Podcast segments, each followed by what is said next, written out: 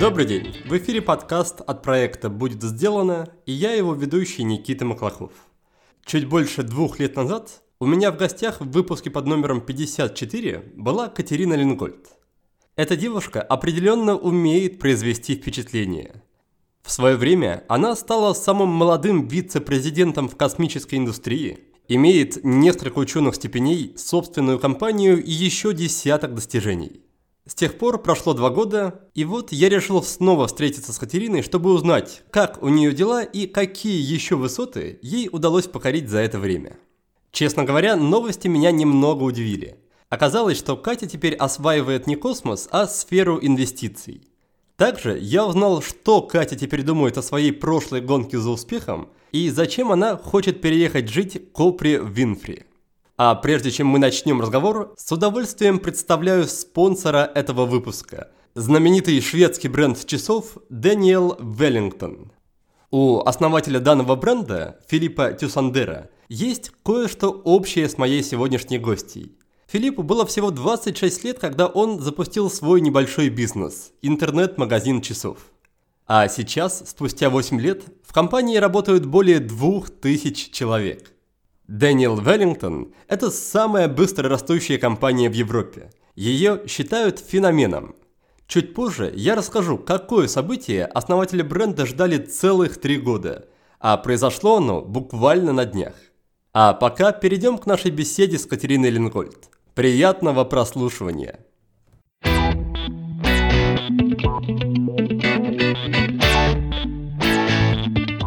Катерина, привет! Давно мы с тобой не общались, больше двух лет. Расскажи, как спустя два года твое настроение?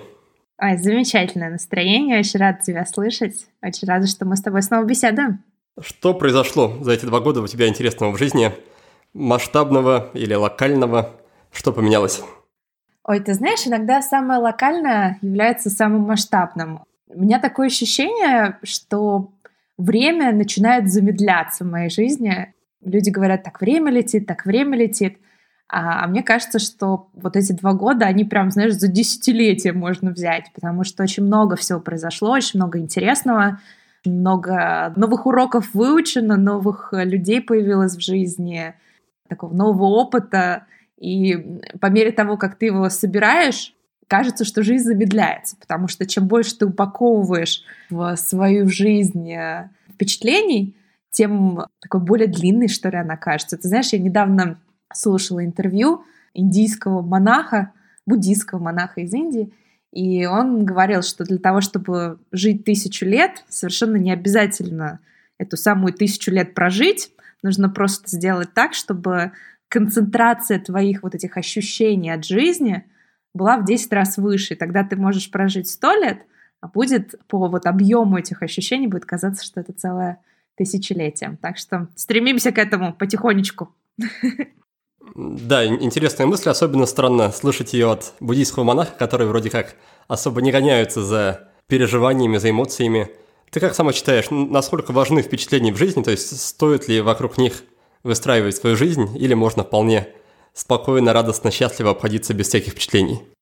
Слушай, ну смотря что называть словом впечатление, можно себе просто такие адреналиновые гонки или адреналиновые горки устраивать в жизни и просто стимулировать э, себя какими-то такими внешними факторами.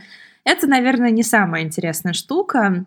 Для меня впечатление это в первую очередь возможность соприкоснуться с новыми идеями, с новыми людьми, и благодаря этому немножко переформатировать свое восприятие, переформатировать свои взгляды на мир – и когда это происходит, у тебя, знаешь, как вот раньше ты в черно-белом цвете смотрел телевизор, потом тебе добавили красные оттенки. Бац, выяснилось, что в новостях у ведущего красный галстук. Ты такой, опачки, интересная информация. И потом тебе так потихоньку добавляют цвета.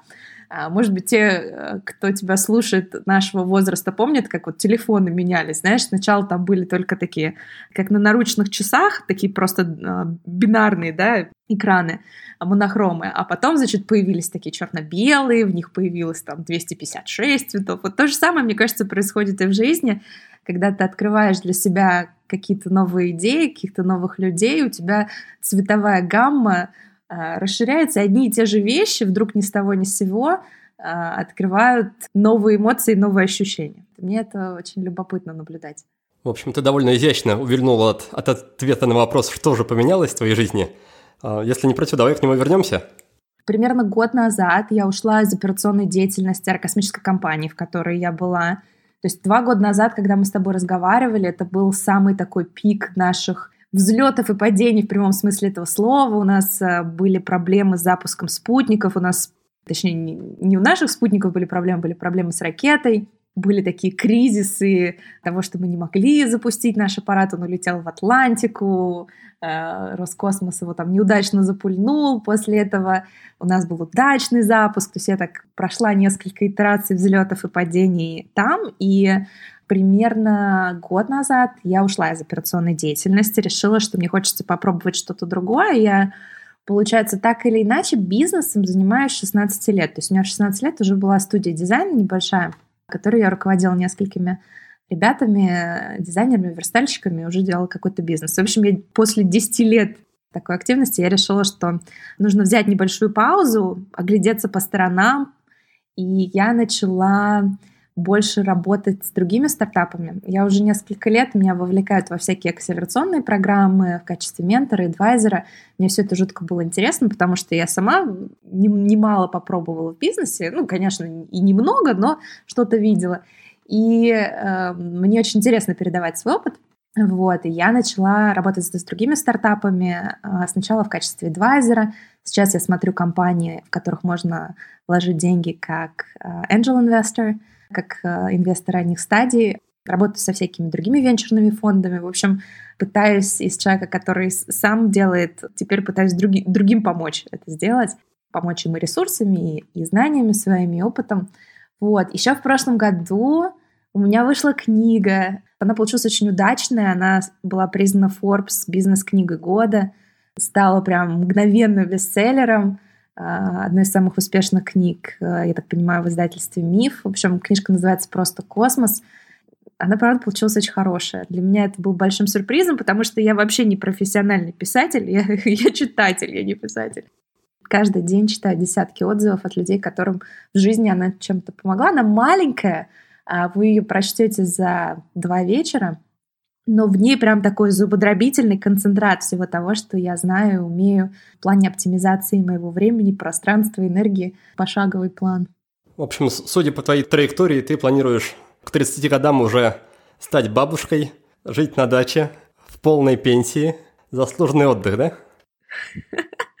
Нет, ты чего, какой? Ну, ну как, 16 лет институт, 25 лет закончила карьеру там в э, аэрокосмической индустрии, все, на, на 30 лет пора уже отдыхать.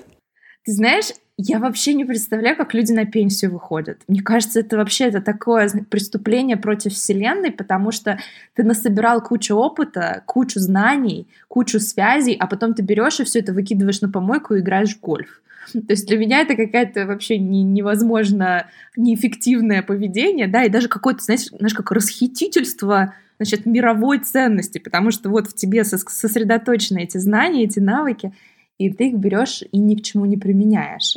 Я совершенно не стремлюсь на пенсию, но я для себя поняла, что для хороших идей, хорошей реализации этих идей необходимо пространство. Пространство это в голове должно в первую очередь возникать. То есть если ты несешься и впихиваешь в свою жизнь все по максимуму, то у тебя просто не остается пространства для того, чтобы вот эти элементы в голове перемешать и собрать из них какие-то новые конфигурации. Представь себе бутылку, которая абсолютно полностью под горлышко наполнена водой. Если тебе нужно в нее добавить несколько капелек чего-то и перемешать, то тебе будет очень сложно взболтать эту бутылку, потому что она абсолютно полностью заполнена водой. Если у тебя там есть пространство, ты можешь ее растрясти и создать такую эмульсию, да, если ты там покапал немножко масла. То же самое происходит, мне кажется, и в голове у тебя для того, чтобы у тебя возникали там новые полезные эмульсии, новые хорошие идеи, то необходимо а, брать паузы, необходимо так стратегически отдыхать, необходимо делать вещи, которые на поверхности кажутся какими-то жутко неэффективными, знаешь, там, типа лепка, э, вышивание, там, я не знаю, живопись, кому что. Наш мозг очень интересная штука, и я поняла, что если ты его просто нагружаешь под завязку, то он дает тебе такую посредственную продуктивность, а если ты даешь себе пространство, то может из этого выплыть что-то весьма любопытное. Как ты, в принципе, сейчас воспринимаешь свою историю про аэрокосмическую эту работу? Ну, на мой взгляд, как это выглядит со стороны для меня сейчас, вот это твое звание там вице-президента аэрокосмической индустрии, это твой сейчас главный образ, он на тебя работает и долго еще будет, мне кажется, некоторое время работать. Ну, очевидно, что если бы не было этого звания, этих достижений, то были бы, скорее всего, там меньше продажи книги, меньше бы людей к тебе прислушивались и все в таком духе. Так вот, когда ты перестал занимать эту позицию, как сейчас ты сама себя воспринимаешь в карьерном плане? Перестал ли ты уже себя ассоциировать со, со своими какими-то прошлыми достижениями? В общем, что ты тут думаешь на этот счет? Потому что многие люди, да и я сам часто об этом думаю, это чувствую, ассоциируют ценность себя как человека со своей работой. Как только я, не знаю, увольняюсь, теряю работу или прогораю в бизнесе, я начинаю думать, что я неудачник. Потому что в этой конкретной сфере я, я не преуспел. И чем сильнее человек ассоциировал себя с работой, тем вот это падение будет больше и болезненнее. Слушай, очень глубокий вопрос. Ты знаешь, когда ты ассоциируешь себя исключительно с работой, твое счастье в жизни очень зыбко. И мне бы этого не хотелось. У меня есть определенные достижения, которыми я горжусь, но которые не являются определением меня. Да, то есть это, это вещи, которые могут использоваться для того, чтобы упаковать книгу, например, да, то есть тебе же нужно что-то туда написать, тебе нужно как-то позиционировать человека. Я думаю, что вот эти все фразы, да, и вот эти вот определения полезны для того, чтобы привлечь какое-то первоначальное внимание, интерес к человеку. И с этой точки зрения, я думаю, нет ничего страшного в том, чтобы это использовать но за всеми этими картинками глянцевыми, громкими фразами там 23 года она стала вице-президентом аэрокосмической компании в Калифорнии. Я прекрасно понимаю, что за этим должна стоять глубина, и если этой глубины там не будет, то этот фантик быстро выкинут. Мне очень хочется нести пользу не только себе. Я вот э, сейчас разговариваю с тобой, э, я живу в очень красивом месте, у меня из окон видны яхты и вода, у меня замечательные друзья. Мне, ну, я, я чувствую себя очень счастливым человеком. И у меня внутри очень много энергии, которую мне хочется вливать не только в себя, но и в окружающих. И чего-то давать миру. Мне кажется, что это такая внутренняя обязанность каждого из нас. Вот ты на себя кислородную маску надел, а, у тебя есть какой-то задел комфорта, и теперь ты должен помочь окружающим. И мне это очень хочется сделать. Я для себя пытаюсь понять, что является самым оптимальным способом, что будет самым полезным способом э, этот вклад сделать в мир. Я тебе могу рассказать немножко о своих планах и тем, чем мне хочется заниматься. Э, я когда издала книжку и начала делиться какими-то своими мыслями, я вообще не планировала никогда это делать, я поняла, что я могу повлиять на жизни других людей в гораздо большей степени, чем я это делала например, занимаясь космической индустрией. Да? То есть она, хотя очень такая секси-шмекси, э, но при этом она решает проблемы очень узкого круга людей, и зачастую это уже такие состоявшиеся корпорации, которым ты просто помогаешь быть более эффективными. Это здорово, это очень интересно, это очень высокий уровень риска, это очень сложный бизнес, он тебя многому учит, но если говорить о влиянии на жизнь конкретных людей, то ты это мало чувствуешь. Когда у меня вышла книжка и я увидела эффект на жизни других людей, меня это очень, очень удивило, и я начала смотреть на эту ситуацию по-другому, вообще на, свой, на свою роль, вот чего я тут вообще делаю, да, в этом мире. Я поняла, что я могу, конечно, продолжать работать и параллельно писать книжки, но у меня будет некий потолок того, что я могу сделать. И этот потолок, вероятнее всего, закончится, ну, условно говоря, вот миллион человек прочитают меня, послушают меня, и чего-то у них изменится. Я подумала, как я могу сделать так, чтобы я могла прикоснуться к жизни миллиарда людей. Мне это не удастся сделать самостоятельно. Мне это удастся сделать только если я буду помогать тем людям, которые делают что-то значимое в их начинаниях. И есть такое понятие, как social impact компании. То есть есть компании, которые стремятся зарабатывать много денег, а есть компании, которые стремятся максимизировать ценность, которую они несут человечеству. Это не просто какие-то нон-профиты, да, это компании, которые могут, которые являются for-profit, да, то есть они зарабатывают деньги, но при этом их главный KPI, да, и главный индикатор эффективности — это их вклад в мир. И я подумала, что если я начну использовать свои знания и опыт, которые приобрела в реальном бизнесе, в том, чтобы привлекать деньги и инвестировать в компании, которые делают что-то значимое, то через них я смогу прикоснуться к жизни миллиарда людей. И вот это то, что мне сейчас очень интересно. Я понимаю, что мне для этого необходим очень мощный базис. Я выстраиваю стратегию вокруг этого. Мне кажется, это интересная цель. Меня она зажигает, и она сложная, а я привыкла к сложным задачкам, потому что я говорю, космос тебя быстро учит тому, что халявить нельзя, и мне это, правда, очень интересно. Посмотрим, может быть, через два года мы с тобой будем говорить, и я смогу чем-то похвастаться. Или, наоборот, рассказать тебе, что иллюзии все это были, ерунда. Куда уж больше хвастаться, Катя.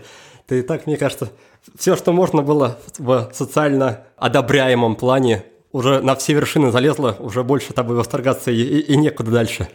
Никит, я с тобой вот в корне не согласна. Реально, ну что я такого вообще сделала? Я, я говорю, есть просто такие как бы красивые фразы, красивые фантики, которые можно это обернуть, но правда, я думаю, что свою главную жизненную работу я еще даже не начала. Я думаю, что вот то, что я делала, это то, что меня пока, знаешь, закаляло, учила через препятствия, учила каким-то вещам. А потом, знаешь, я хотела с тобой этим поделиться, потому что я поняла, что очень многие люди не совсем верно воспринимают меня э, и мою историю. Я выросла в очень небогатой семье.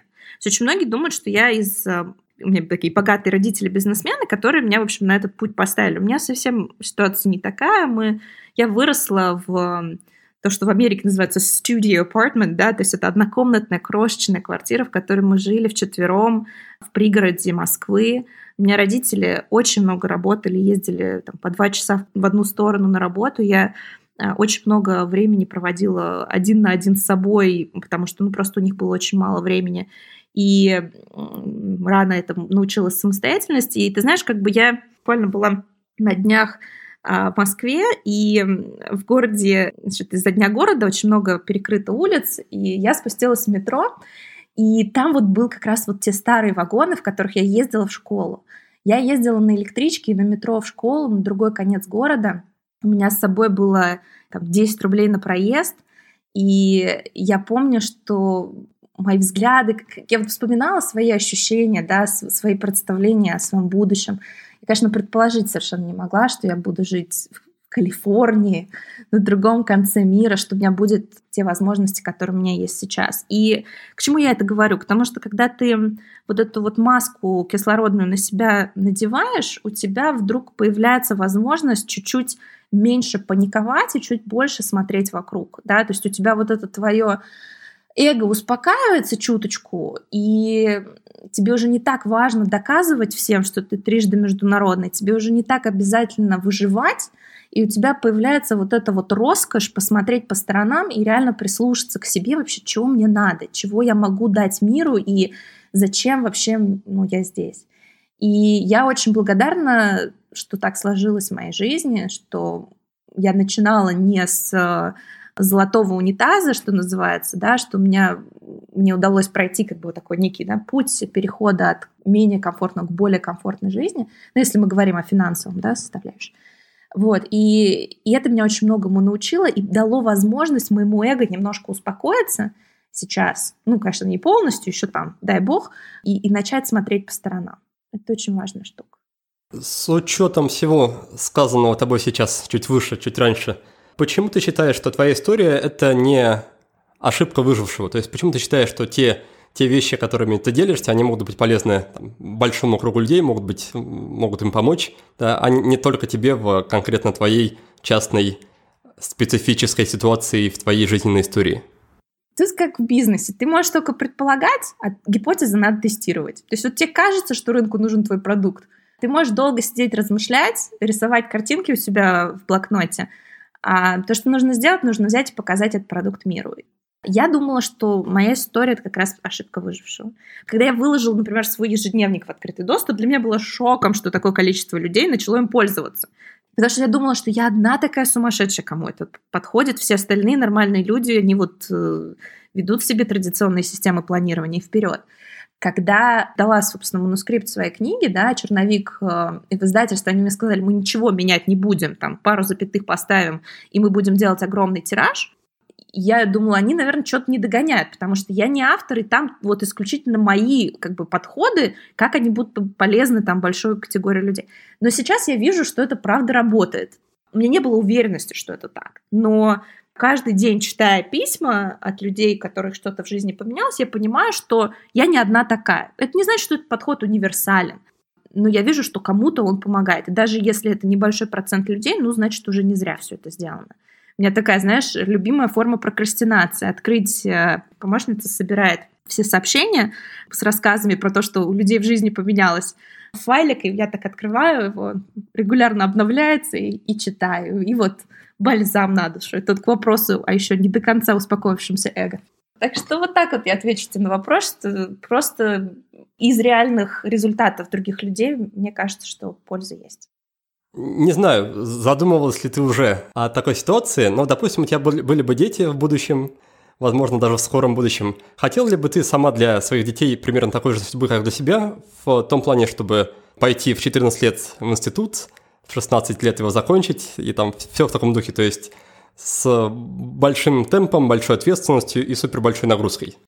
Знаешь, я бы точно не хотела моим детям э, такой комфортного комфорта. Вот это точно, абсолютно. Я думаю, что турбулентность и определенное давление внешней среды это то, что делает человека сильным и то, что абсолютно необходимо. Оберегать ребенка от каких-то сложностей не нужно. Если говорить о именно моем пути, вот что то там в 14 лет поступил в институт, там набираешь кучу дипломов, я не знаю, насколько это оптимальный путь, и не знаю, насколько это нужно всем. Я думаю, что очень много моих активностей было связано с тем, что мне просто хотелось себе доказать, что я могу и что я чего-то стою. Ну, если вот честно, да, признаваться. Я не думаю, что это обязательный этап, но мне этот этап помог. Я думаю, что главное, что ты можешь дать ребенку, я не знаю, у меня нет детей, но вот судя по моему опыту э, с моими родителями, это любовь чувство, что тебя любят. А остальное, мне кажется, путешествие по жизни — это очень личный опыт. Тебе родители могут рассказать о доступных вариантах, но ты должен сам по этой тропинке пойти. Вот, понимаешь? Я тебе расскажу сейчас интересную историю. Я, значит, в свое время получила в России права, но никогда не водила, и решила себе, что я совершенно отвратительный водитель, что у меня нету к этому никаких способностей, и буду ездить на Uber. И, в общем, Uber удобная штука, в долине он вообще на каждом повороте, его даже ждать не надо. И... У вас там уже беспилотные или еще с водителями? Еще с водителями, но беспилотники очень много есть. То есть огромное количество машин на дорогах ты видишь беспилотников. Вот. Но, но пока люди, людей туда не пускают, только специально обученных.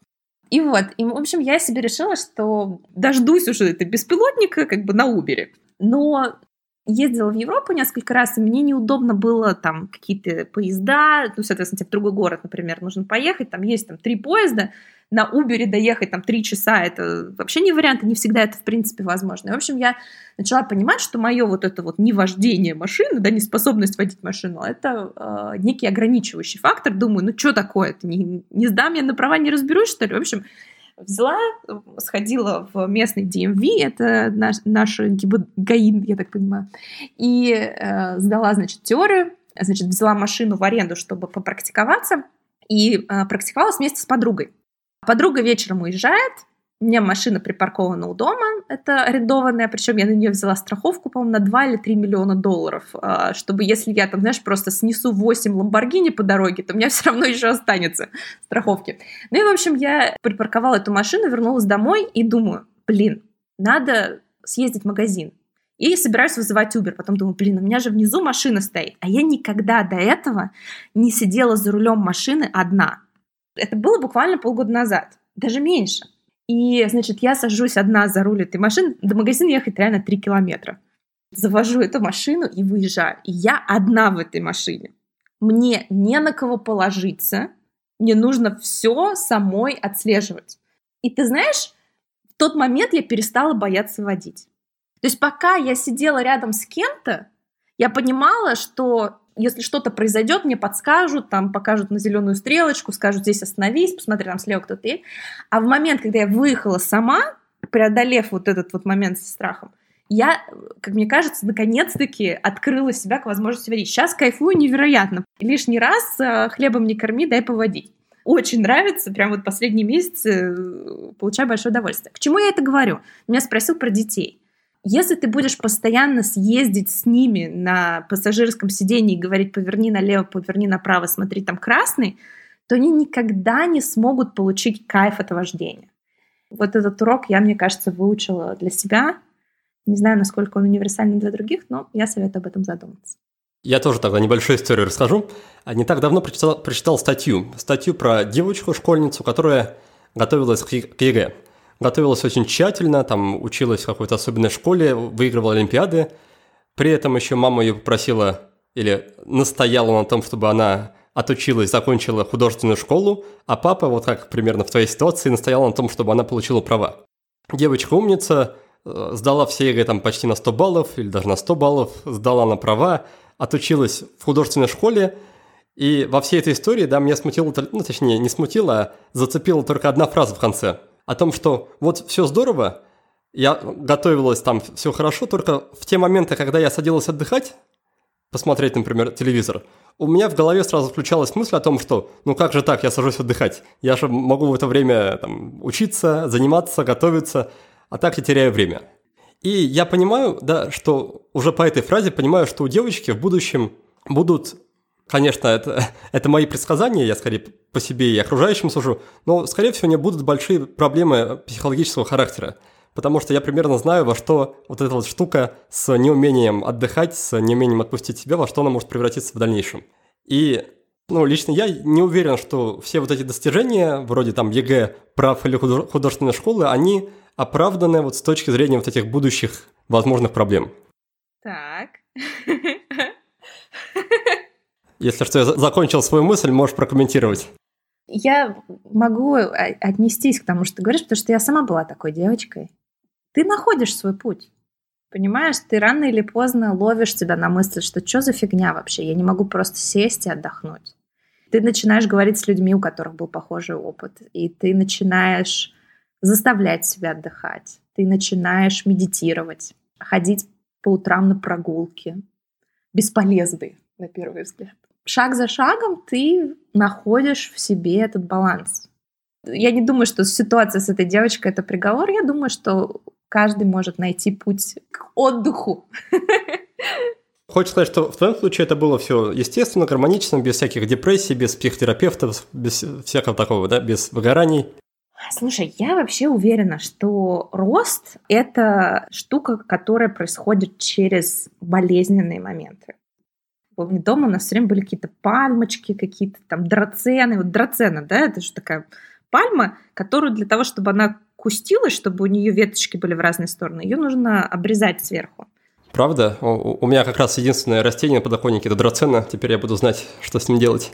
Ну, слушай, ты подожди, ты, я, я все-таки не ботаник, это скорее такое образная штука, да, поэтому ты не, не спеши как бы убивать свою драцену. Сейчас метафора происходит у нас. Это у тебя всего одно единственное растение, и я и то погублю. В общем, смотри, я думаю, что рост, он всегда сопровождается вот такими вот э, болезненными точками. Если этих болезненных точек не будет, да, если тебе время от времени кто-то ножничками не отчикает твою зону роста, то вот ты будешь такой очень унылой драценкой, которая растет, знаешь, ввысь. вот она такая унылая сосулька, а высотой в 2 метра, а сверху у нее такая вот, значит, маленькая пальмочка, да? И это не очень красивое растение. Чтобы вот у тебя было много листьев, чтобы ты так сказать, рос во все стороны, а, необходимы определенные негативные условия. Поэтому э, прошел ли этот процесс у меня безболезненно? Да нет, конечно. Нет, конечно. И много вопросов себе задаешь. Не всегда эти ответы на эти вопросы тебе нравятся. Конечно, хочется, чтобы у тебя в жизни все было гладенько. Но если у тебя будет всю жизнь все, гла- все гладенько, то при первом же столкновении со сложностями, которые рано или поздно произойдут, тебя они убьют просто. Поэтому ты как бы постоянно такой микро, микродозировка негатива. Вот у нас иммунная система, она же постоянно с чем-то борется. Если ты будешь с рождения находиться в стерильном помещении, то как только ты выйдешь на улицу, у тебя все закончится, понимаешь? То есть у тебя в ту же секунду твоя иммунная система, которая не натренировалась, подаст в отставку, и ты, так сказать, в этот же день и, закончится твоя жизнь. Поэтому, да, было сложно, но это вот как ты переболел оспой, переболел, ну, не оспой, наверное, лучше не оспой, ветряной оспой, и, и выработал определенный иммунитет. Я работала с психологом, я работала с а, всякими менторами, я очень много читаю, мне очень интересны вопросы психологии, когнитивной психологии, эволюционной психологии. А, это все мне очень любопытно, и а, это помогает проще относиться к каким-то сложным ситуациям, но они все равно случаются. В этом плане мне хочется еще задать такой один сугубо личный вопрос. Были ли у тебя в жизни эпизоды депрессии? Депрессии нет. В продолжении этого вопроса, мне кажется, что для определенной части аудитории, э, к которой отчасти я тоже отношусь, да, некоторые советы вроде преодолей, разберись, соберись, они могут быть скорее вредоносные, как раз вот по причине подобных психологических проблем, в том числе депрессивных, потому что когда у человека депрессия, ему такие советы скорее повредят, чем помогут, потому что в этом состоянии особо, особо не развернешься, особо никуда не пойдешь, особо ничего не сделаешь. Их можно условно только как-то переживать, может быть, сам с, с врачом прорабатывать. И здесь отчасти, наверное, возвращаемся к беседе про ошибку выжившего. Так, и сейчас я попытаюсь вспомнить, куда же я шел со своей мыслью. Давай я тебе немножко помогу, пока ты вспоминаешь, и прокомментирую здесь. Слушай, депрессия — это серьезное, серьезное состояние. И то, о чем мы говорим, это тот, тот самый self-help, да, то есть то, где ты можешь сам себе помочь.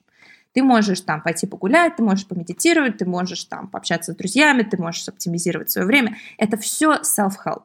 Это э, ситуации, когда у тебя есть небольшая травма, и ты можешь сам наклеить пластырь, помазать зеленкой.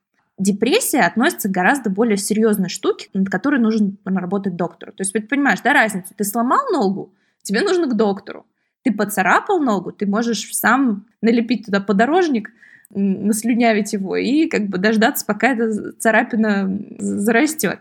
Разница здесь достаточно большая, поэтому я ни в коем случае не пытаюсь врубить какого-то доктора Айболита, который расскажет человеку с клинической депрессией, как ему из нее выйти. Я, конечно, этому человеку только вред принесу.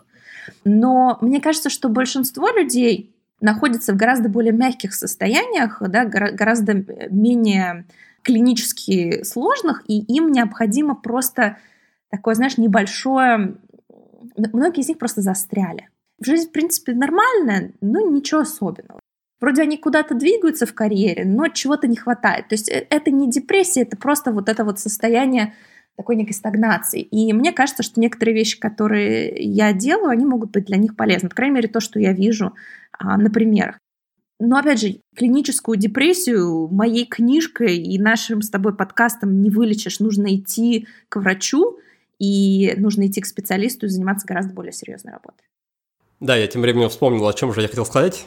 Хотел сказать, что, дорогие слушатели, если вам не помогают советы из подкаста по личной эффективности, ваше состояние никак не становится лучше, то как минимум хотя бы не чувствуйте себя виноватыми за это и не пытайтесь еще сильнее себя ругать, обвинять и как это нынче модно говорить, шеймить. Да, это, возможно, смешно, но мне кажется, что это довольно частая история, что человек в таком состоянии, наоборот, начинает себя больше ругать, что что же такое, у всех помогает, а у тебя нет, у тебя не работает, соберись уже тряпка. И таким образом только вгоняет себя еще в более глубокие неприятные состояния.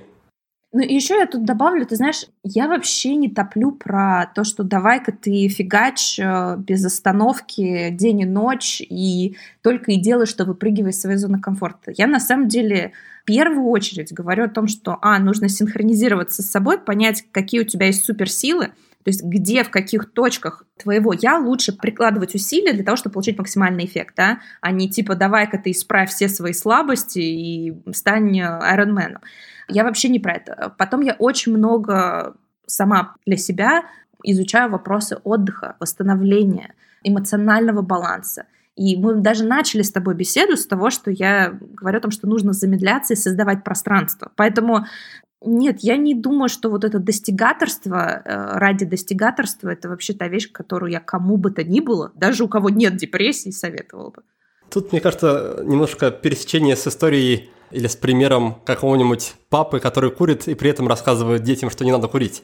Потому что твоя-то история, да, она на чем построена? На том, что ты фигачила, фигачила, бац, раз институт, два институт, пять институт, карьера, бизнес, еще один бизнес. И, конечно, можно после этого говорить, что, ребята, не надо на меня смотреть, следовать моему примеру, просто вот, вот вам хорошие инструменты, пользуйтесь ими. Так или иначе, я думаю, что ребята, ну, все слушатели, читатели считывают твою историю, твой образ и хотят к нему как-то приблизиться и хотят примерно таких же результатов. Ну вот поэтому, Никит, я тебе говорю, что вот, вот я этот опыт имела, да, и я понимаю сейчас и стала убирать какие-то элементы достигаторства из своего поведения и стала смотреть, что при этом меняется. И я вижу сейчас, что на единицу приложенных усилий у меня результат стал больше. Понимаешь, то есть вот для меня это было большим открытием.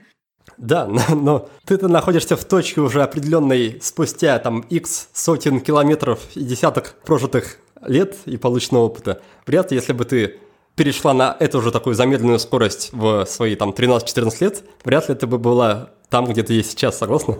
Не согласна, я думаю, я была бы дальше. Я искренне так думаю. Потому что огромное количество моих усилий, которые я прикладывала в 13, 14, 15 лет, заключалось в том, чтобы доказать миру, что я чего-то стою, и мое такое, знаешь, очень уязвимое эго успокоить. И кучу из этих вещей, они никуда меня не продвинули, никуда. Они мне ничему не научили, они мне ничего не заработали. Все, что они мне дали, это успокоили это эго. Если бы я эти вещи не делала, то я бы только выиграла. Какие, например? Слушай, ну вот количество дипломов, которые я насобирала, ну реально половина из них вообще не нужна. То есть это, это было исключительно ради того, чтобы можно было сказать, у меня тут, э, знаете, сколько у меня дипломов? Я недавно вот ушла в академию, я еще докторскую писала это нафиг никому не надо. То есть я вот э, честно разговаривала на этот счет, я говорю, я понимаю, что это просто вот мне хотелось, чтобы меня называли доктор Катарина, да, то есть, блин, ребят, вы о чем же? Понимаешь, нужно очень, очень разделять те вещи, которые двигают тебя вперед и тебя развивают, и те вещи, которые просто являются обезболивающими для твоего нездорового самовосприятия. И со своим восприятием реальности и вот этой вот неуверенностью в себе, которую ты пытаешься забить какими-то абстрактными достижениями, лучше работать по-другому. Не кормить это эго, которое является прожорливым зверьком, который всегда будет требовать больше, а взять с ним поработать, научиться себя любить. Понимаешь, это, это же так сложно. Но это даст гораздо больше эффект, чем попытки вот этими вот своими достижениями забить все происходящее. И мне кажется, это тот месседж, да, то сообщение, которое очень мало кто транслирует. То, что очень модно быть достигатором. И, понимаешь, очень модно надеть на себя медальки и сказать, фигач, у тебя все получится. Не только в этом смысл. Ну хорошо, а что тогда в этом плане для тебя сейчас является таким, ну, идеальной картинкой, эталоном? Какой человек, да, может, ты опишешь какой-то собирательный образ, удовлетворил бы твоим вот этим критериям с отсутствием эго, с любовью к себе и так далее. Что он делает, как он живет и так далее. Знаешь, я лично не знаю Опру, Опру Уинфри, а, но по тем вещам, которые я вижу, интервью, которые я вижу, книги, у меня создается ощущение, что это очень близко к этому. А я надеюсь, что в какой-то ближайшей перспективе ним мне удастся с ней лично пообщаться, потому что всегда ты, когда один на один с человеком у тебя новые открываются грани, но мне кажется, это вот из той серии, да, то есть это а, она заботится о себе, выглядит как достаточно цельный человек, при этом она очень много делает для мира, делает это без надрыва, без показухи вокруг этого, да, то есть видно, что ей важен результат, а не как это будет воспринято. И она же прошла очень большой путь в плане принятия себя. У нее очень непростая судьба. Очень непростая судьба. Поэтому это вызывает уважение. Но я не могу сказать, что это мой там какой-то кумир, потому что я стараюсь не назначать людей кумирами до тех пор, пока я их э, что называется, у них э, не пожила у них дома несколько недель, не увидела, как они вот реально реагируют на какие-то сложные ситуации, какие они в быту, потому что люди открываются с новых сторон. Не знаю, удастся мне это когда-нибудь с Опрой Уинфри, но, тем не менее, я бы ответила вот так на этот вопрос. По крайней мере, оригинальная цель – пожить пару недель с Опрой Уинфри – да, у нее я видела, у нее очень симпатичный дом. Ты знаешь, прям вот эстетика, вот то, что мне нравится. Надо, думать, да, надо думать. Я думаю, что на ее там, э, в этом доме, если даже я там поселюсь, она может даже не заметить, что я там живу, судя по размеру этого дома.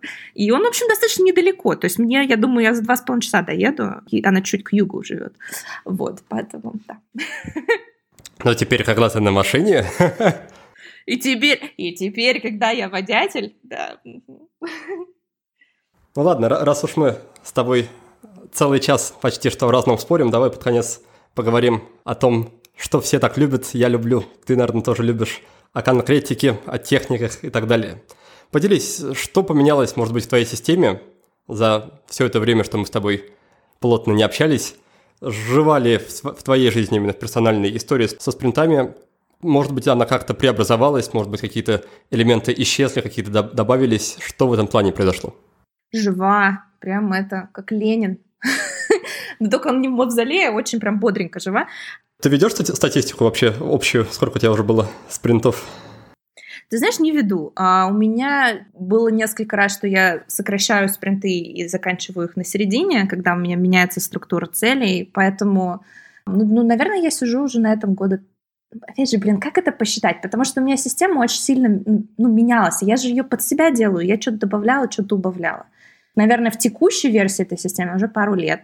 Короче, не знаю, как ответить на твой вопрос. Это очень живая штука. Могу тебе рассказать, что поменялось. Давай так. Из свеженького.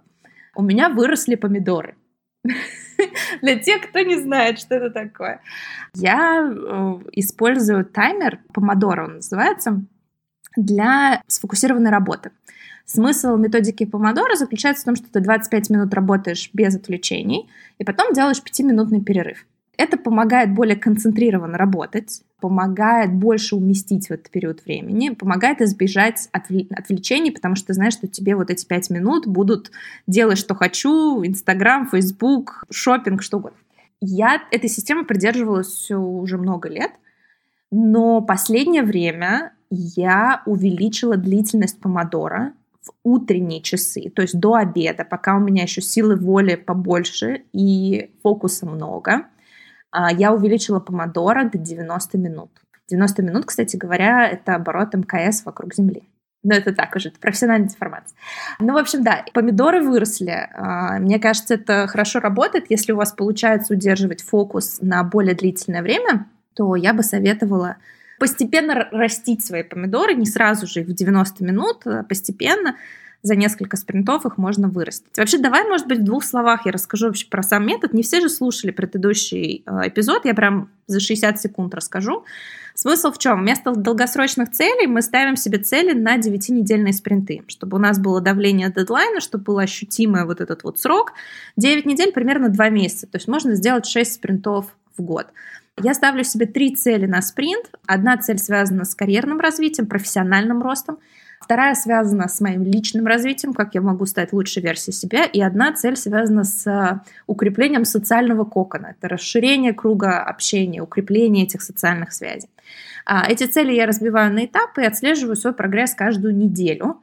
Собственно, на повседневной основе я начинаю свой день с трех приоритетных задач дня – то есть до обеда я стараюсь не заниматься никакими рутинными штуками. Вот у меня сейчас полдень, и я бы сказала, что наша беседа, она скорее относится к более рутинным вещам, потому что мне сильно много думать не надо, поэтому это вот даже на грани для меня, потому что я стараюсь в это время еще заниматься приоритетными делами, но у тебя уже 10 вечера. Поэтому мы оба, мы оба не думаем. Ты еще, я уже. Такой бездумный диалог получается немножко. Не, я-то как раз, я как раз думаю слишком много сейчас для, для той задачи, которую мы себе поставили. Вот. Поэтому в первой половине дня, когда у нас высокий уровень концентрации внимания, мы выполняем приоритетные задачи, а во второй половине дня более рутинные, такие, на которых требуется меньше когнитивных функций. Плюс в конце дня две строчки я пишу, чему мне удал, чего мне удалось добиться и кому и за что я благодарна. Подведение итогов очень здорово помогает радоваться жизни. Удивительный факт, но 10 секунд и очень много дает. Вот, и раз в неделю подвожу итоги, и в конце 9-недельного спринта выдаю себе морковку. Это некая награда за успешный спринт. Так что вот так. А еще, еще отслеживаю привычки, то есть я формирую обычно 2-3 новые привычки за спринт. В общей сложности отслеживаю 5. То есть у меня какие-то на поддержание, какие-то новенькие. Вот и все. По поводу больших помидорок, не так давно открыл для себя сервис, а вер, вернее даже не сервис, а идею. Сервис называется FocusMate, и там идея в том, что ты созваниваешься с человеком, это может быть даже неизвестный тебе человек, вы просто, условно говоря, смотрите друг на друга, и начинаете параллельно работать. Подключается такой эффект внешнего наблюдателя, который тебе не, не позволяет э, отвлекаться и прокрастинировать. То есть звук выключен, просто камеры включены, и ты чувствуешь такое зримое или незримое присутствие того, кто за тобой следит и не дает тебе прокрастинировать. Сам сервис я не очень оценил, но зато оценил формат работы. И бывает, что созваниваюсь как раз с коллегой, просто оба включаем камеру, включаем звук, и вот в таком режиме действительно повышается уровень вовлечения в работу и степень концентрации. Ты знаешь, очень интересную тему ты понял, потому что вот этот эффект социального давления, он для меня очень любопытен. Люди невероятно социальные создания. То есть эволюция, я говорю, я люблю эволюционную психологию, потому что это способ понять вообще, для каких целей и задач был создан наш мозг. Он же не был создан для записи подкастов, правда? Эволюции запись подкаста непонятно. Социальные связи — они с точки зрения выживания нашего вида играют ключевую роль. Поэтому нам так важно мнение окружающих, поэтому, когда на тебя смотрит другой Homo sapiens с экрана, ты начинаешь работать. Даже при том, что это, ты его не знаешь, и он не может следить, что ты там делаешь, но это, тем не менее, работает. И мне в этом плане очень любопытные истории с... Я впервые с этим столкнулась здесь, в США, мастер-майнды. Это когда ты объединяешься с небольшой группой людей, и вы вместе идете к вашим целям. Я сейчас такой формат хочу реализовать в России в рамках мини-групп, где мы отбираем таких супер крутых людей, которые в девятинедельном а, спринте друг друга поддерживают, чтобы не бросать и продолжать двигаться дальше. Я эти штуки наблюдала здесь, в США, я их организовывала даже со своими знакомыми. Здесь мастер-майнды жутко дорогие, то есть хороший мастер-майнд будет стоить где-то от 40 до 100 тысяч долларов в год. Но это, блин, это реально работает. Банальная вещь, а, что тебе придется там в конце недели или в конце месяца отчитаться о своих результатах перед группой людей и сказать, что ты планируешь делать, опять же, в следующую неделю. Вот эта ответственность, которую социум формирует в тебе, это, это какая-то совершенно супер, супер мощная штука. И она очень хорошо объясняется социальной психологией. Сори, не, не социальной психологией, эволюционной психологией. Так что да, социум — это наше все, и именно поэтому одна из целей на спринт, которую я себе ставлю, она связана с социальным коконом, потому что то окружение, которое мы формируем, оно играет колоссальную роль. И причем эта роль, она такая очень, а, в английском языке это слово subtle, это получается такая очень легкая, да, очень незаметная. При этом а, она твои результаты твое мировосприятие просто может развернуть на 180 градусов, а ты даже не обратил на это внимание. Поэтому внимательно следите а, за тем, с кем вы проводите время, с кем вы общаетесь, и создавайте для себя такие группы поддержки. Это очень ценно. Ну, или если вы не хотите платить за мастер-майнды или созваниваться с коллегами, можно просто повесить на стену портрет какого-нибудь человека, например, нашего дорогого президента. Психологи говорят, что это тоже очень даже работает в качестве эффекта внешнего наблюдателя и стимулирует к дисциплине. Мне кажется, какой-то не очень хороший подход с, портретами. Почему так считаешь? Слушай, ну мне кажется, наш мозг не настолько примитивный. Я думаю, какой-то временный эффект это дает, но у нас же есть э, такое понятие, как blindness, да, то есть у нас э, мы, мы становимся слепыми к каким-либо объектам, которые не меняются со временем. То есть если ты что-либо в фокусе своего внимания держишь постоянно, то ты перестаешь это замечать. Поэтому придется этот портрет менять, перевешивать, я не знаю, двигающимся этот портрет делать. В общем, мне кажется, это какие-то нездоровые методы. Воспользуйтесь людьми. Я слышал идею, что если изображение связано напрямую с твоей такой ключевой core identity, так как называется по-английски, по-русски это ключевое какое-то часть восприятия себя. Например, если ты религиозный человек, то это будет портрет какого-то духовного учителя, например, если ты, там, не знаю, чиновник, это будет портрет, опять-таки, президента, да, вот в этом случае это может быть очень даже эффективно в плане влияния на твое поведение. может быть, не пробовала. Ну, это так, в качестве гипотез. Исключительно гипотеза. Ну да, надо потестировать. Рассказывая о спринтах, Катерина сказала, что по итогам работы нужно всегда себя награждать. Лучше, если подарок самому себе будет памятным, а еще будет у вас на виду, напоминая, какой вы молодец. Я, например, недавно стал обладателем часов Daniel Wellington из их новой коллекции. Запуск этой коллекции, которая называется Iconic Link, готовился целых три года и стал самым крупным за всю историю бренда. В рекламной кампании этой коллекции приняли участие супермодели, знаменитые футболисты и даже актеры. Что же особенного в этих часах?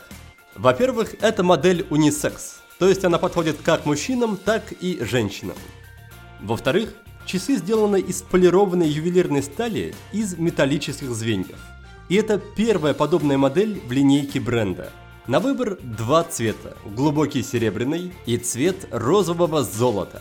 И в-третьих, часы выполнены в минималистичном стиле и выглядят очень элегантно.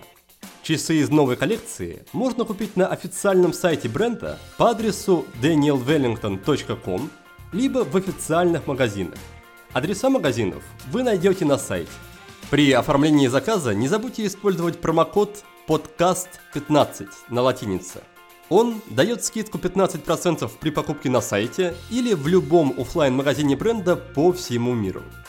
Ссылку на сайт и промокод мы, конечно же, продублируем у себя на сайте в описании к данному выпуску подкаста. Чуть раньше ты даже в самом начале говорил о том, что сейчас больше смотришь в сторону проектов, которые оказывают какое-то позитивное социальное влияние – а, расскажи на этот счет, в кого бы ты в первую очередь вложилась, да, вот какой бы проект к тебе пришел, преподнес бы свою идею, запитчил бы тебя. Сегодня как раз перечитывал твою книгу, вся вот эта вот история, или это была в интервью где-то история про то, как тебя пытался запикапить бизнес-идеей человек в Старбаксе. Так вот, кому бы ты в первую очередь отдала свои деньги или деньги фонда? Какая идея или какой бизнес тебя бы сразу бы покорил? Покоряют не бизнесы, покоряют люди. Это всегда так. Потому что на ранних стадиях, а я, собственно говоря, у меня есть экспертиза только в, на ранних стадиях, то есть я максимальный раунд инвестиций, привлечения которых я участвовала, был чуть меньше 17 миллионов долларов. То есть это около миллиарда рублей. То, что дальше я не знаю еще, я не пробовала. И это, ну, в общем-то, еще считается ранними стадиями. Так вот, на ранней стадии у тебя очень высокий уровень непредсказуемости касательно будущего твоего продукта. У тебя продукт может еще сильно поменяться, у тебя может, ты можешь уйти на другой рынок, у тебя может сильно измениться бизнес-модель. Поэтому если тебя покоряет что-то из этого, а это потом очень сильно изменится, то, в общем, этим все закончится. А вот то, что по-настоящему покоряет, это люди. Предприниматель — это очень интересный динозавр. У него два противоречивых качества уживаются вместе — с одной стороны, это безумие, безумие в плане вот такого, знаешь, а, сумасшедшего желания реализовать задуманное. В плане несогласности, да, я не согласен с тем, как выглядит мир, я могу сделать его лучше, и я хочу сделать его лучше, и ничто меня не остановит. Это с одной стороны. А с другой стороны, это адекватность.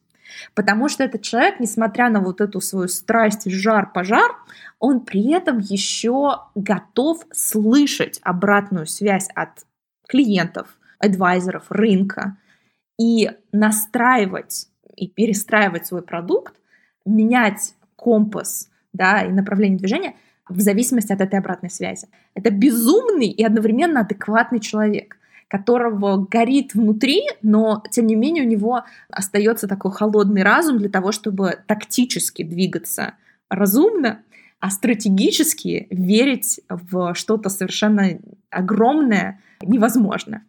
Когда ты сталкиваешься с такими людьми, это редко происходит. Это подарок, и это, кстати, достаточно быстро чувствуется. Я сейчас много с кем из инвесторов общаюсь, и американских здесь в долине в первую очередь, и в Европе. И ты знаешь, э, все в один голос говорят об этом, что ты, ты встречаешь людей, они еще тебе там пичить не начали, ты понимаешь, да или нет.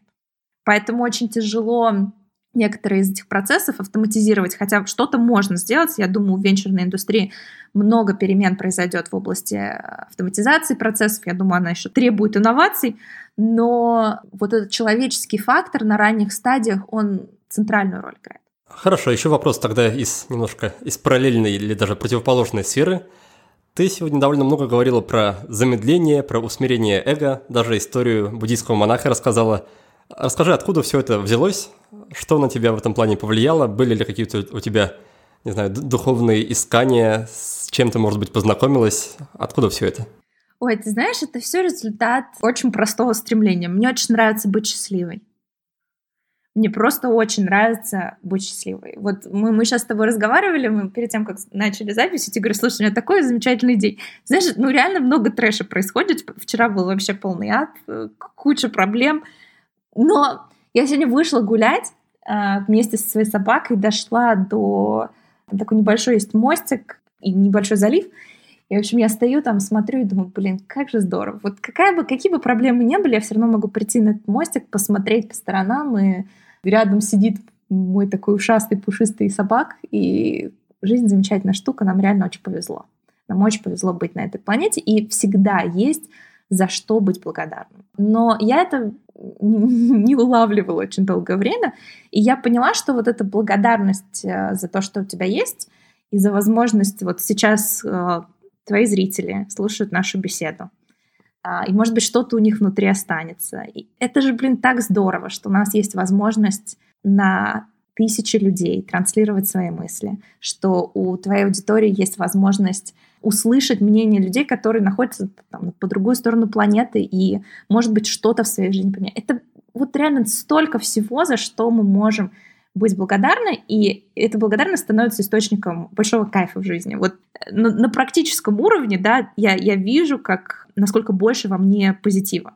Я в детстве все время хмурая ходила. Просто я, я позитивным человеком в детстве не была ни разу. То есть я все время такая, у меня все детские фотографии, я такая насупленная, серьезная. Это не прикольно, да, это, не, это удовольствия в этом мало.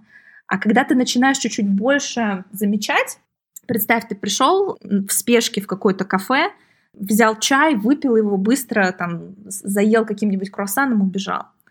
Но если ты чуть-чуть замедлишься, причем я говорю о замедлении не то, что ты там три дня сидишь в этом ресторане, ты просто там сидишь 10 минут и без телефона. И ты пробуешь этот чай, ты вот прислушиваешься к ощущениям, да, к вот этим вкусовым ощущениям. Я влюбилась в чай, у меня очень большая коллекция сейчас. И вдруг ни с того ни с сего вот этот твой experience, да, вот этот твой опыт, эти твои ощущения, они выходит совершенно на другой уровень. Это все тот же чай, все то же кафе.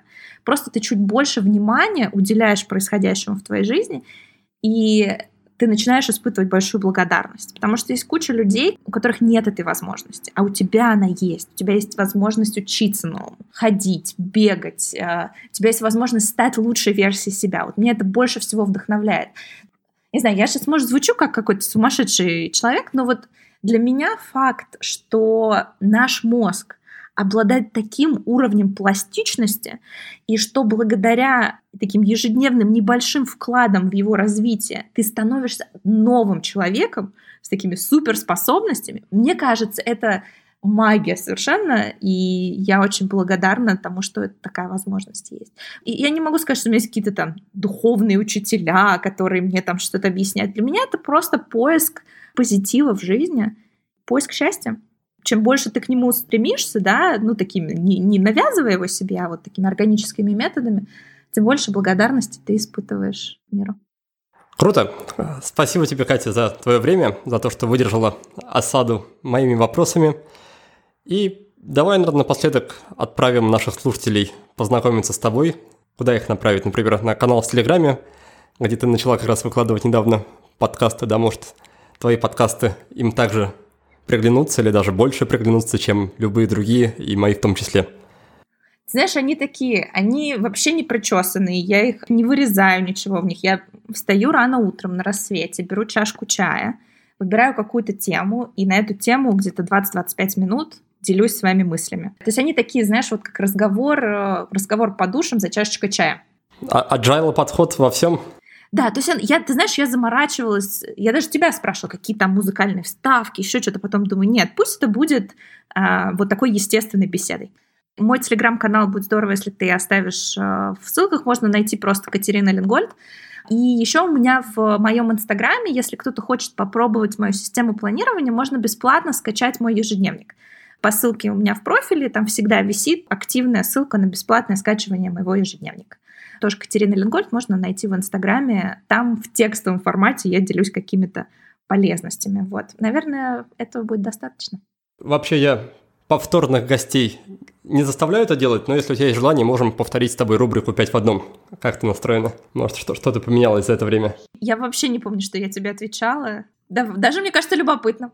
Давай начнем с книги. Я думаю, что я тебе тогда «Man's Search for Meaning», да, «Человек в поисках смысла», наверное, сказала.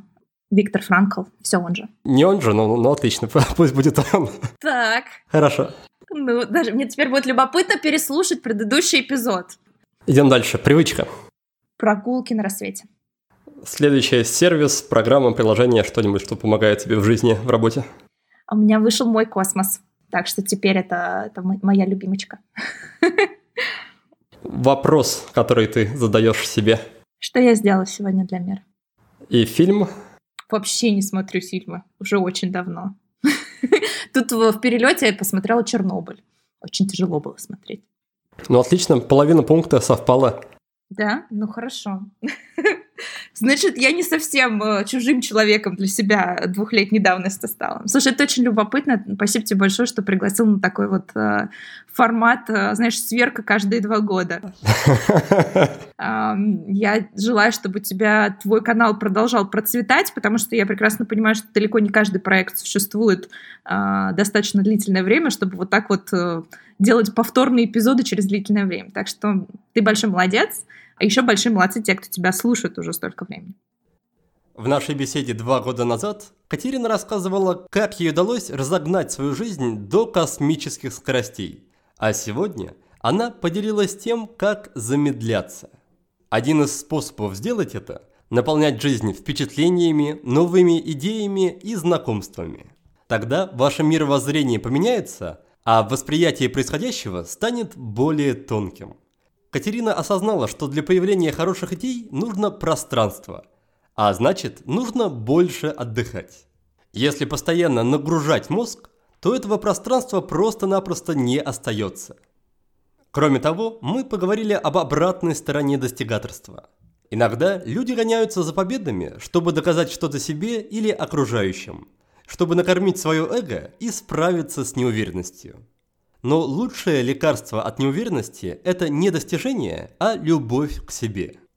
Если жизнь похожа на болото, можно принять совет от Катерины. Попробовать синхронизироваться с собой и понять, какие у вас есть суперсилы. Научитесь отдыхать и восстанавливаться. А если такие советы вам не помогают, то не вините себя. А лучше убедитесь в том, что у вас нет депрессии. Помните, что депрессию лечат не коучи, а психотерапевты. Напоследок мы затронули тему спринтов. Напомню суть этой методики. Во-первых, нужно поставить три цели на 9 недель. Катя ставит одну цель по работе, вторую из сферы личного развития, а третья у нее связана с кругом общения. Во-вторых, важно отслеживать прогресс. Например, каждый вечер подводить итоги дня, а каждое воскресенье итоги недели. И в-третьих, в конце спринта вас должна ждать награда.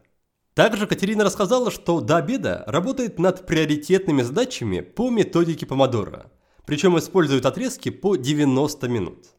Вы тоже можете вырастить свои помидорки, только делайте это постепенно. А чтобы не отвлекаться от работы, попробуйте подключить эффект стороннего наблюдателя. Найдите себе партнера, созванивайтесь с ним, например, по скайпу и работайте параллельно. Я проверял, это действительно отлично помогает сосредоточиться. Ну что же, на этом на сегодня все. До встречи в следующем выпуске и успехов! Thank you.